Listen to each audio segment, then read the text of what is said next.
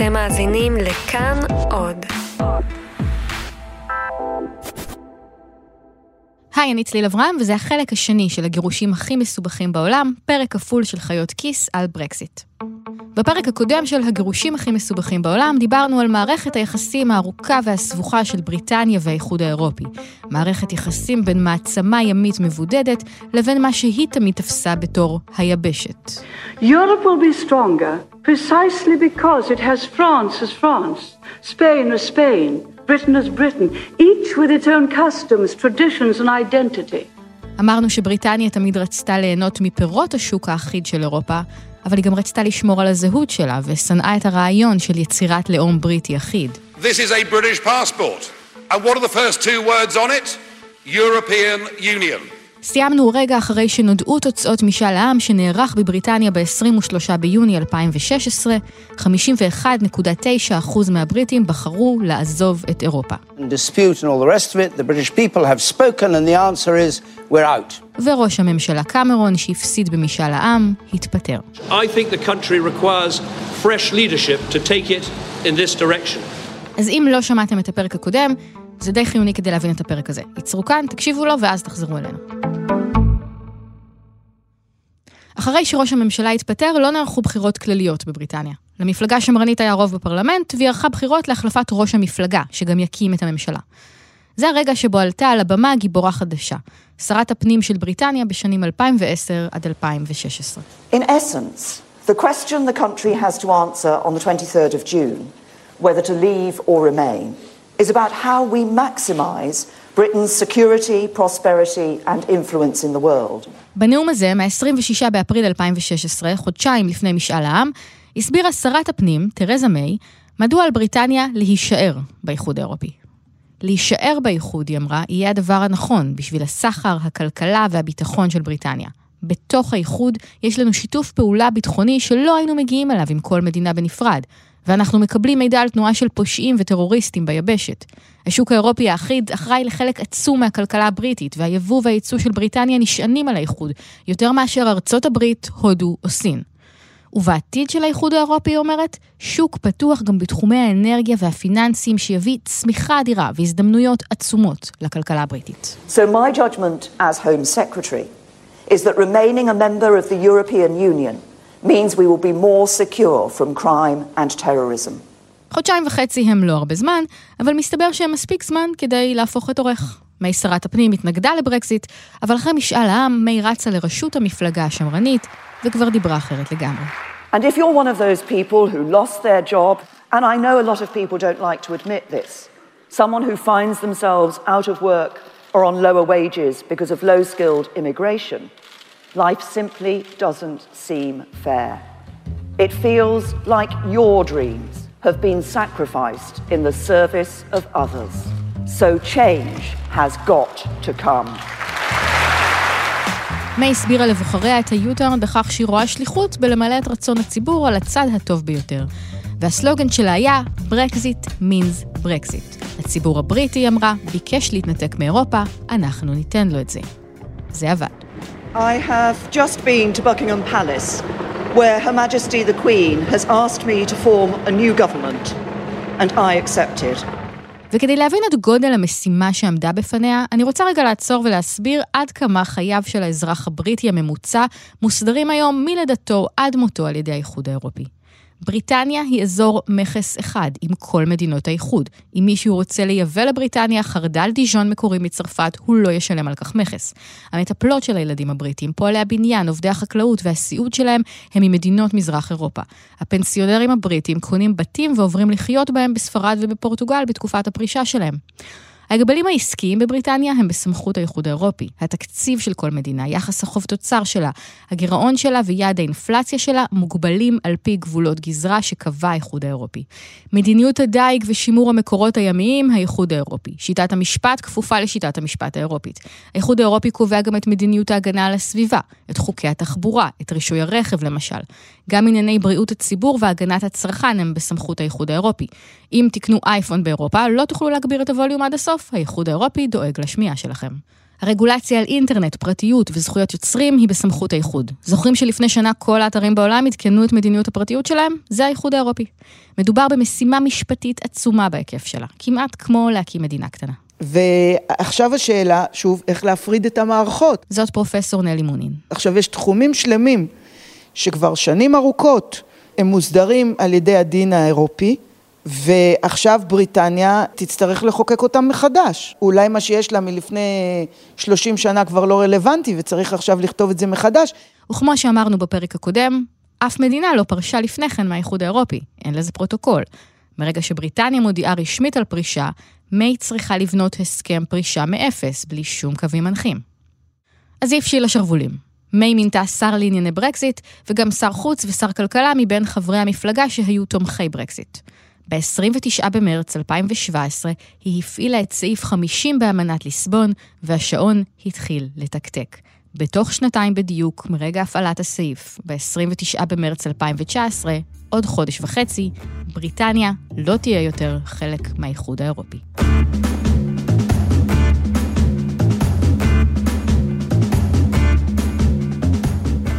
לאחר מכן מיי קבעה ארבעה עקרונות, קווים אדומים, לניהול המשא ומתן שלה עם אירופה. העיקרון הראשון, לבריטניה תהיה שליטה מלאה על הגבולות שלה. העיקרון השני, שליטה מלאה של בריטניה על הכלכלה שלה. השלישי, לבריטניה תהיה עצמאות משפטית מוחלטת, והרביעי, לבריטניה תהיה עצמאות מסחרית מוחלטת. וכל העקרונות האלה, כל העקרונות האלה, נגדו את מה שהתרחש בינתיים בצפון מערב. תריזה מיי יצאה או הגיעה להסכם שנוגד את כל העקרונות את כל הקווים האדומים שהיא עצמה הציבה לעצמה במהלך המשא ומתן. זה פרופסור שרון פרדו שכיכב בפרק הקודם. ובשביל להבין את העניין הזה, אני רוצה לקחת אתכם איתי לאירלנד.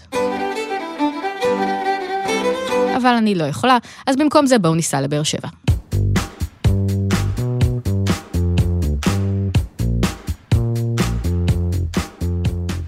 צפון אירלנד כרגע עוצר את כל הליך הברקסיט מעבר לכל בעיה אחרת. זה פרופסור גיא ביינר. מרצה להיסטוריה אירופית מודרנית במחלקה להיסטוריה כללית, אוניברסיטת בן גוריון בנגב. אני חוקר דברים שונים, אבל יש לי התמחות מיוחדת בהיסטוריה אירית.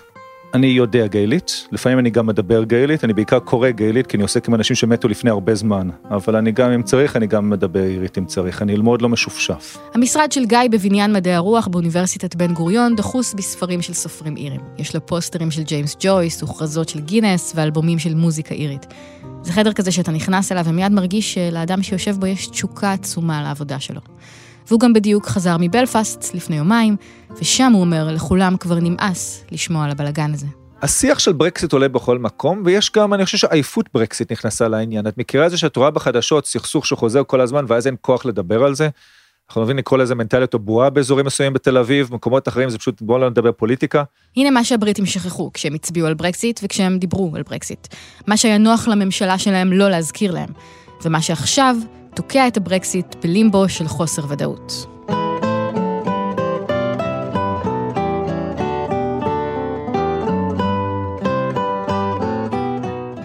בריטניה היא ממלכה. הממלכה המאוחדת כוללת ארבע ארצות, אנגליה, סקוטלנד, ויילס וצפון אירלנד.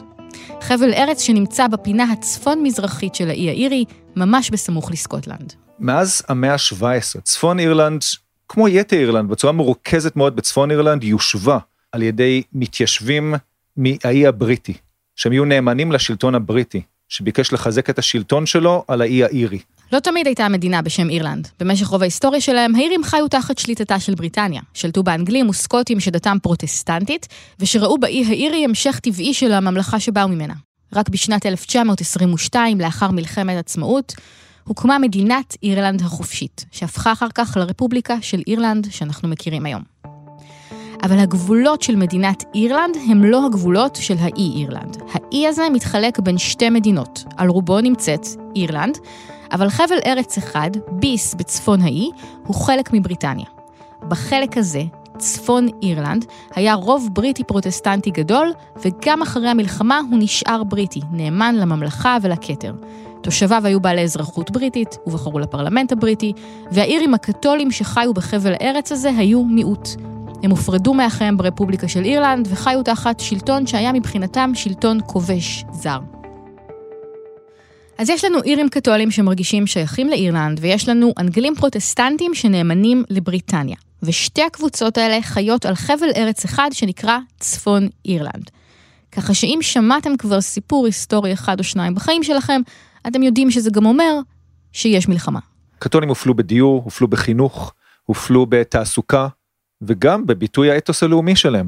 חלקם הגדול רצו להכיר בזה שהם לאומנים אירים והיה אסור להניף דגל אירלנד למשל באירלנד, אה, בצפון אירלנד. מבחינה סוציו-אקונומית הם היו בתחתית הסולם בהקשרים רבים, הם הבינו שהם מקבלים תקציבים יותר נמוכים, היו מיני סקנדלים כמו משפחה קתולית עם 11 ילדים מחכה בתור לדיור ציבורי ומקבל את זה זוג פרוטסטנטי שחיכה בתור כמעט כלום ומיד קיבל, דברים כאלו שיצרו סקנדלים. בשנות ה-60 לקתולים נגמרה הסבלנות. תנועות זכויות אדם קמו אז בכל העולם ועוררו מהפכות, והקתולים יצאו גם למאבק. המאבק על זכויות שוות הידרדר במהרה לסכסוך אלים. סכסוך שקיבל את הכינוי ה-Troubles, הצרות. מחתרות עשו הרבה מאוד פיגועים, גם פיגועים בין הצדדים השונים, פרוטסטנטים מול קתולים, והרבה מאוד פיגועים של המחתרות הלאומיות, הרפובליקניות, קתוליות, כנגד הצבא הבריטי. היו גם גל של פיגועים בבריטניה עצמה, באנגליה.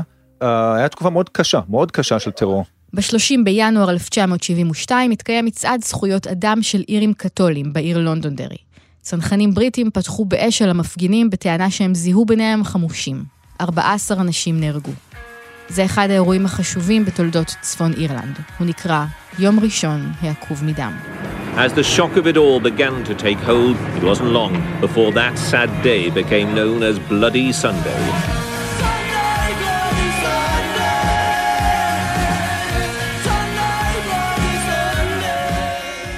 הנקמה הגיעה ב-21 ביולי באותה שנה. ב-2 ו-9 דקות התפוצצה פצצה על גשר להולכי רגל בפארק ווינזור בבלפאסט. 27 דקות מאוחר יותר התפוצצה פצצה נוספת במלון ברוקווייל בבלפאסט. ארבע דקות אחר כך מכונית תופת התפוצצה מחוץ לסניף בנק בעיר ופצעה עוברת אורח. 12 דקות מאוחר יותר התפוצצה מכונית תופת נוספת בתחנת רכבת בעיר. דקה לאחר מכן התפוצץ בבלפאסט גשר המלכה אליזבת. זה נמשך ונמשך. תוך שעה וחצי התפוצצו בבלפאסט 22 פצצות, נהרגו תשעה בני אדם ונפצעו קשה 130. זה נקרא Bloody Friday. בסופו של דבר, הסכסוך בצפון אירלנד גבה יותר משלושת אלפים קורבנות. ב-1998, אחרי תהליך שלום ארוך ומייאש, ראשי הממשלות של בריטניה ואירלנד חתמו על הסכם יום שישי הטוב. זה טוני בלר במעמד החתימה. I said when I arrived here on Wednesday night that I felt the hand of history upon us. Today I hope that the burden of history can at long last start to be lifted from our shoulders. אגב, המומחים באותה תקופה היו מאוד פסימיים לגבי סיכויי ההסכם הצפון אירי, ומאוד אופטימיים לגבי סיכויי הסכם השלום אצלנו. מאוד מעניין איך מומחים טועים. אפשר להבין למה הם היו סקפטיים. הסכם יום שישי הטוב הוא הסכם שלום חריג, יצירתי, מלא בפשרות מרשימות ומורכב מאוד. העיקרון הבסיסי שלו אומר שמי שיחליט אם צפון אירלנד שייכת לאירלנד או לבריטניה, הם תושבי צפון אירלנד. כיוון שיש שם רוב פרוטסטנטי, הם בחרו להישאר חלק מבריטניה, אבל תאורטית זה יכול להשתנות. ההסכם גם קובע שממשלת צפון אירלנד חייבת לייצג באופן שווה את הקתולים והפרוטסטנטים. אם ראש הממשלה של צפון אירלנד, או כמו שהוא נקרא שם, First Minister, הוא פרוטסטנטי, סגנו יהיה קתולי, והם ינהיגו ביחד. כל חוק חייב לעבור ברוב קולות בשני הצדדים, ומשרדי הממשלה מחולקים לפי גודלם היחסי של הצדדים.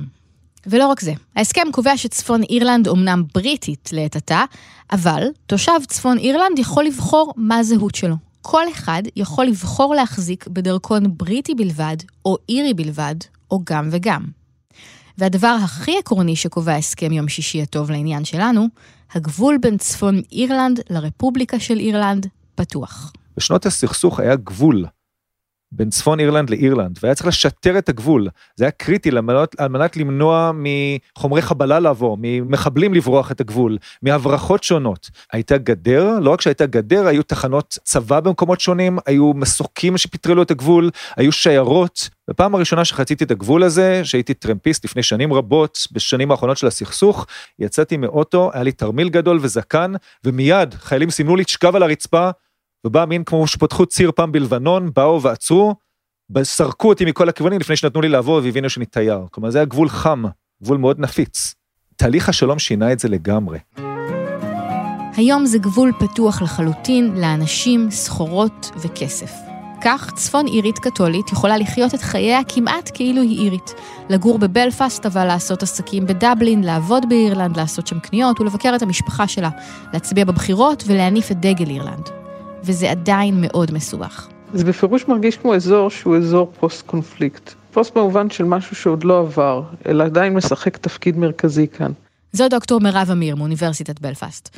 מירב חיה כבר חמש שנים בצפון אירלנד. היא מסבירה שפוסט קונפליקט הוא לא שלום. זה משהו אחר לגמרי. הסכסוך ברובו כבר לא אלים. זה אפילו לא קרוב לרמת הפחד שחיו פה ברמת, בזמן הטראבלס, כשהקונפליקט היה פעיל, אבל עדיין מרגישים אותו. מה שקורה זה שהרבה מהסטודנטים שבאים לאוניברסיטה יושבים בפעם הראשונה באותה כיתה עם סטודנטים מהקבוצה השנייה. בעיקרון הם כולם לומדים במערכת חינוך מופרדת, וכך גם החיים שלהם מתנהלים בסביבות נפרדות. עשרים שנה אחרי הסכסוך, הקתולים והפרוטסטנטים עדיין חיים בנפרד, בעיירות נפרדות ובשכונות נפרדות. באזורים שיש קרבה פיזית בין שכונות פועלים קתוליות ופרוטסטנטיות, יש חומות שנקראות באופן אירוני חומות שלום. רוב החומות האלה בכלל נבנו אחרי תהליך השלום ולא לפניו. הם נבנו כחלק מהניסיון להוריד את רמת החיכוך בין האוכלוסיות וליצור יותר תחושה של ביטחון לשני הצדדים.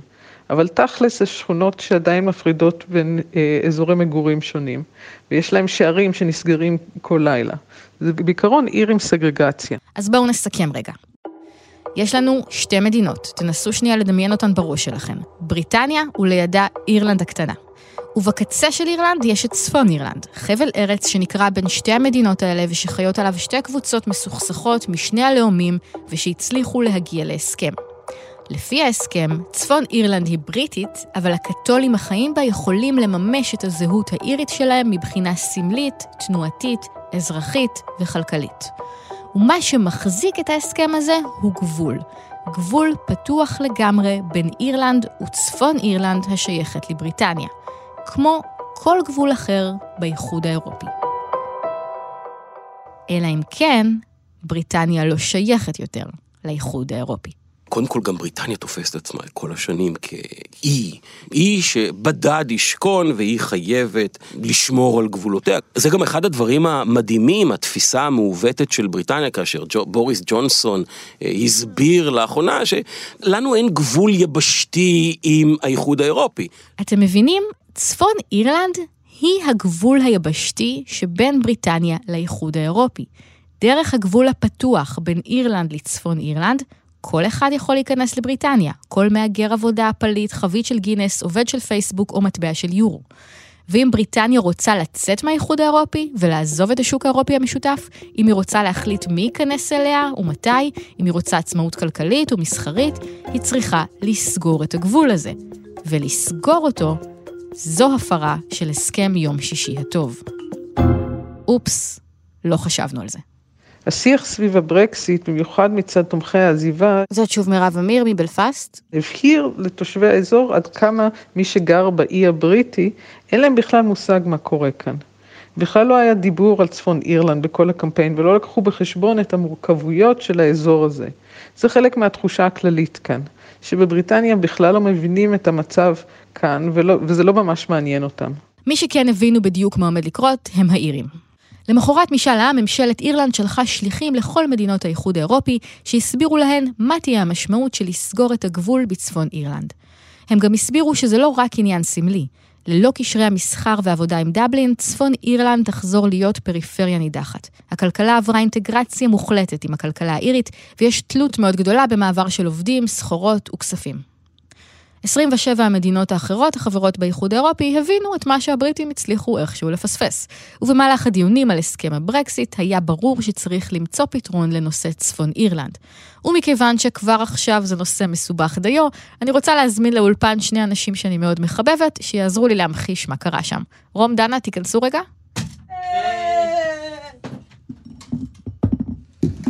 דנה, את תייצגי את בריטניה. סבבה. ורום, אתה תהיה אירלנד, בסדר? כי אני ג'ינג'י.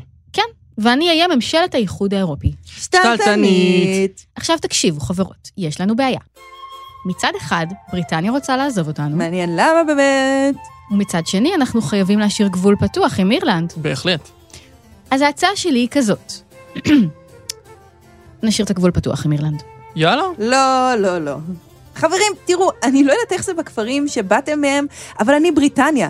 אני מדינה דמוקרטית. כאילו, סיריוסלי, דמוקרטית.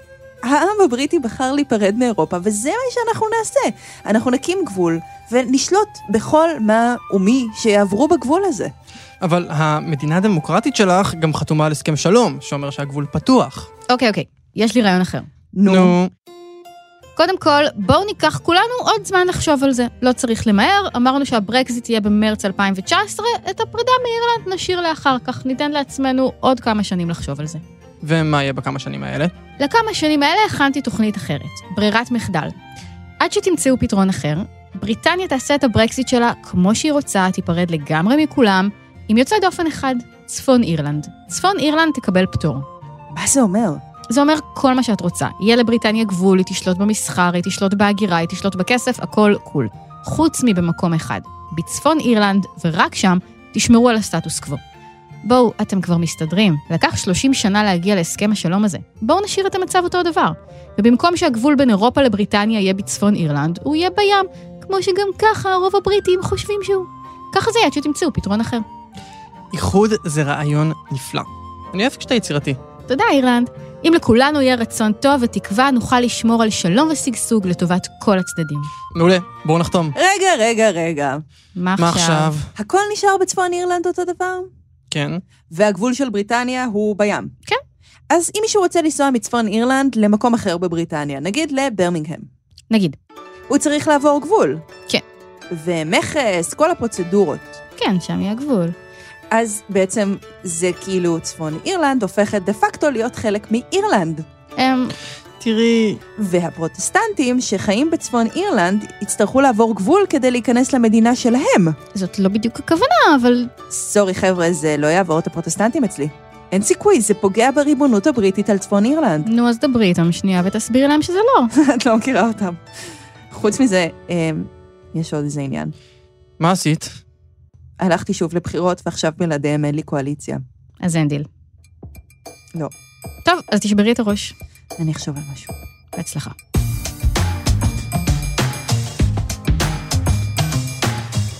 בשלב הזה תרזה מיי הייתה בבוץ של הבוץ. אם היא סוגרת את הגבול בין בריטניה לאירלנד, היא מפרה את הסכם השלום. אם היא לא סוגרת את הגבול, אין באמת ברקזיט. ואם היא הולכת על פתרון הביניים שהציע האיחוד, הפרוטסטנטים הבריטים יגידו שהיא מוותרת על הריבונות הבריטית בצפון אירלנד. הם פשוט לא ייתנו לה לעשות את זה, ויותר גרוע, הסכסוך עלול להתלקח שוב. ואז היא מצאה, ופה אנחנו באמת מתקרבים לסוף, את מה שבסופו של דבר הפך להיות ה backstop. ה backstop של תרזה מיי אומר כזה דבר. אחד, הצדדים קבעו שלפחות בטווח אה, הקצר לא יתקיים גבול קשיח בין צפון אירלנד לבין הרפובליקה של אירלנד. שתיים, לשם כינון איחוד המכסים החדש הזה, במסגרת ה backstop, הממלכה תיצור הרמוניזציה מלאה בין מדיניות המסחר שחלה על איחוד המכסים החדש הזה, לבין מדיניות המסחר המשותפת של האיחוד. ושלוש, היה ותקופת המעבר תוארך מעבר לדצמבר שנת 2020, שני הצדדים מחויבים לפתרון של ה backstop, של פתרון רשת הביטחון, שכולל בעצם מרחב מכסים אחיד בין האיחוד האירופי לבין הממלכה המאוחדת. וחשוב שנדע שמרחב המכסים האחיד לא חל רק על צפון אירלנד, אלא חל על כל הממלכה המאוחדת. כלומר, בריטניה תפרוש מהאיחוד ומהשוק האחיד, תאריך את תקופת המעבר עד למציאת פתרון עם אירלנד, ובתקופת המעבר הזו, במקום להחריג את צפון אירלנד מאיחוד המכסים האירופי ומהשוק המשותף, היא תחריג את כל בריטניה. היא תיצור מערכת מכס שתהיה אחידה והרמונית עם זו של האיחוד האירופי, ככה שלא יהיה צורך בגבול ותשמור גם על חופש המסחר והתנועה. כלומר... אין באמת ברקזיט. אגב, כאן צריך לומר שתריזה מיי יצאה או הגיעה להסכם שנוגד את כל העקרונות, את כל הקווים האדומים שהיא עצמה הציבה לעצמה במהלך המשא ומתן. היא אמרה שבריטניה תעזוב את השוק האחיד, בריטניה לא עוזבת את השוק האחיד. לאחר מכן היא אמרה לא באופן חד ונחד שבריטניה תעזוב את איחוד המכסים, בריטניה לא עוזבת את איחוד המכסים. בתקופת המעבר, וזה הדבר המדהים, כל הכלים התקנוניים, התקציביים, הפיקוחיים, השיפוטיים, המוסדיים, וכל אמצעי האכיפה של האיחוד האירופי ימשיכו לפעול בתוך הממלכה, כולל פסיקות שתינתנה על ידי בית הדין האירופי לצדק. בפועל, תקופת המעבר יכולה להימשך לעולם. זה גם אומר שהיא לא תוכל להצביע על שינוי החוקים האלה, רק להתאים את עצמה אליהם. זה אומר בעצם שיהיו לה רק חובות בלי זכויות. עד מתי? עד שיימצא פתרון עם אירלנד. אם הממלכה לא תרצה להפר את עקרונות הסכם יום השישי הטוב, בפועל עד שיימצא פתרון יצירתי אחר, הממלכה נותרת במעמד של חברה באיחוד האירופי, רק ללא זכויות הצבעה. 27 מדינות החברות באיחוד האירופי שנותרות בו, הן שתעשינה את זה עבור הממלכה שלא תוכל לעשות את זה. מכאן שזה אולי ההסכם הגרוע ביותר בהיסטוריית פרויקט האינטגרציה האירופית. אפשר להמשיך להסביר את ההסכם הזה ואת המשמעויות שלו והבעיות בעוד הרבה זמן. אבל האמת היא שאין ממש טעם. כי הסכם פרישת בריטניה מהאיחוד האירופי, אליו הגיעה תרזה מיי לאחר משא ומתן של כמעט שנתיים, ושמונה 585 עמודים, עלה להצבעה בפרלמנט הבריטי ב-15 בינואר, ונפל. The eyes to the right, 202. The nose to the left, 432. חמישה ימים אחר כך, ביום ראשון, ה-20 בינואר, לפני שלושה וחצי שבועות, התפוצצה מכונית התופת בלונדונדרי. זו שפתחנו איתה את הפרק הקודם. התגובה של תרזה מיי לכישלון בהצבעה הייתה השימוש בנשק האפקטיבי ביותר הידוע לאדם, הפחדה. חברים, אתם לא רוצים את ההסכם שאני הבאתי, אין בעיה. יש רק עוד אפשרות אחת, והיא הכי גרועה שיכולה להיות. No deal Brexit. ב-29 במרץ 2019, בשעה 11 בלילה, בריטניה לא תהיה חלק מהאיחוד האירופי, ולא יהיה שום הסכם שיסדיר מה קורה עכשיו. בוקר אחד הרישיונות שלכם לא יהיו בתוקף, אישורי העבודה שלכם לא יהיו בתוקף, הטיסות שלכם לא ימריאו, הרכבות לאירופה לא ייסעו, הגבולות ייסגרו, משאיות עם מזון ייתקעו במכס, מכולות של יצואנים בריטים יעמדו בנמלים. תוהו ובוהו. התסריט הזה כל כך מפחיד את הבריטים, שפרוטסטנטים בצפון אירלנד הגישו בקשות לקבל דרכון אירי כדי להישאר באיחוד. כל כך הרבה בקשות שלאירלנד נגמרו הטפסים. לפני שבועיים, ב-28 בינואר, חברי הפרלמנט שלחו את מיי לדון עם האיחוד האירופי על שמונה תיקונים להסכם הברקסיט. התיקון הכי חשוב שבהם והכי מסובך הוא ה backstop, ואף אחד לא באמת מבין איך אפשר לפתור אותו. היא קיבלה את החלטתם, ועכשיו היא צריכה לחזור לשולחן המשא ומתן. אבל אז לאיחוד האירופי הייתה הודעה למסור לתרזה מיי. הם אמרו לה, ליידי, אנחנו סיימנו פה. בריסל כבר הודיע, לא יהיה הסכם אחר, זהו ההסכם שאתם קיבלתם, ואת הבעיות שלכם מבית תפתרו בעצמכם. ביום רביעי שעבר, דונלד טאסק, נשיא האיחוד האירופי, צייץ את הציוץ הבא. אני תוהה כיצד נראה המקום המיוחד השמור בגיהנום לאותם אנשים שמכרו לציבור הבריטי את הברקסיט, בלי שיהיה להם אפילו סקיצה של רעיון איך הדבר הזה אמור להיראות. תריזה מיי בעצם הצליחה להפוך סיוט למציאות. תריזה מיי הצליחה להפוך למציאות, אם להשתמש במילים שלה, נבואה, סיוט ותרחיש אימים שהממלכה המאוחדת עלולה להיות תקועה לעולמים במעין סיוט אירופי מתמשך. תריזה מיי נטלה על עצמה הימור שהותיר אותה חלשה, הימור שהותיר אותה פגיעה באורח אנוש, והיא כנראה צפויה להיזכר כאחת מראשות הממשלה הגרועות ביותר בהיסטוריה של הממלכה המאוחדת. וזהו, זה המצב שבו הגירושים הכי מסובכים בעולם נתקעו בו כרגע. ב-29 במרץ, ממש עוד מעט, בריטניה תקום בבוקר ולא תהיה חלק מאירופה, עם או בלי הסכם. התרחיש הסביר, אומר שרון, זה שהברקסיט יידחה. תרחיש נוסף הוא שיהיו בחירות חדשות. יכול להיות שגם באמת יהיה no deal ברקסיט ושבריטניה תשקע במיתון.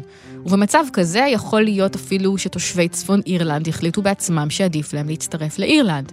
ויש אפילו מי שחוששים מהפיכה צבאית. בינתיים הכלכלה הבריטית כבר נפגעת. עובדים ממזרח אירופה כמעט והפסיקו להגיע אליה, כי הם לא יודעים אם ייתנו להם להישאר, ובחקלאות יש מחסור בידיים עובדות. מספר התיירים ירד בקיץ האחרון וצפוי להמשיך לרדת אם אזרחי האיחוד לא יוכלו להיכנס לבריטניה באותה קלות כמו היום. חברות בינלאומיות שישבו בסיטי של לונדון כבר התחילו לעבור לפריז, לדבלין ולפרנקפורט, והלירה סטרלינג הולכת ונחלשת. האווירה הציבורית היא של כאוס מוחלט. בלגן שלא לא ניתן לפתור. זה, זה בעצם כלו כל הקיצין. אף אחד לא יודע לאן זה הולך. המדינה בעצם על ברכיה כרגע. אה, שיתוק מוחלט של אה, המערכת הפוליטית, שיתוק מוחלט של המוסדות, שיתוק מוחלט של הדמוקרטיה הבריטית. ורגע לפני שאנחנו נפרדים, הנה דבר אחרון לגבי ממשלת בריטניה והברקסיט. היא לא חייבת לקיים אותו. נכון, הבריטים קבעו במשאל עם להיפרד מאירופה, אבל ברור עכשיו שהם לא הבינו מה הם עושים, ושלא היה להם את המידע שצריך כדי לקבל החלטה כזאת מבחינה משפטית, היסטורית וכלכלית.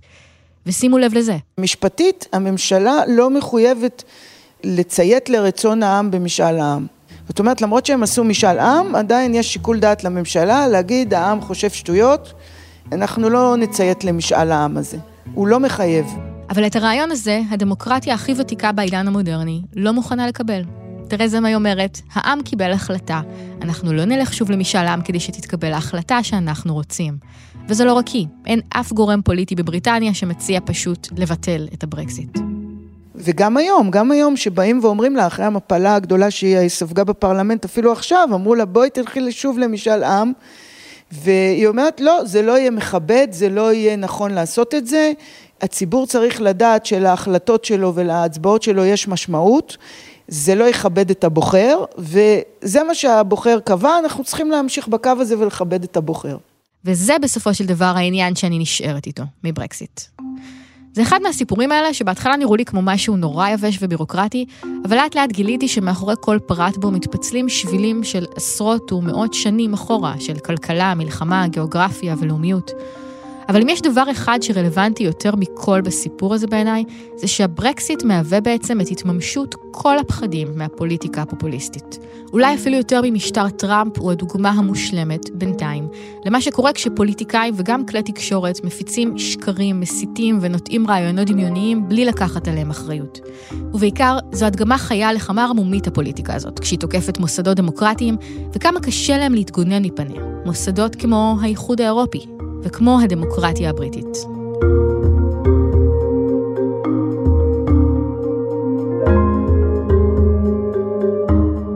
אנחנו חיות כיס, וזה היה החלק השני ב"הגירושים הכי מסובכים בעולם", הסיפור של ברקסיט. העורך שלנו רום אטיק, עורך הסאונד הוא אסף רפפורט. בהכנת הפרק הזה השתתפו גם שאול אמסטרדמסקי ודנה פרנק. תודה רבה לפרופסור שרון פרדו על הייעוץ בהכנת הפרק. את כל הסרטונים וקטעי הארכיון שבפרק אתם יכולים לראות בעמוד שלנו באתר כאן, ואפשר לשמוע את כל הפרקים שלנו בכל אפליקציית פודקאסטים ובספוטיפיי, וגם לדבר איתנו בקבוצת חיות כיס בפייסבוק. אני צליל אברהם, תודה רבה שהאזנתם.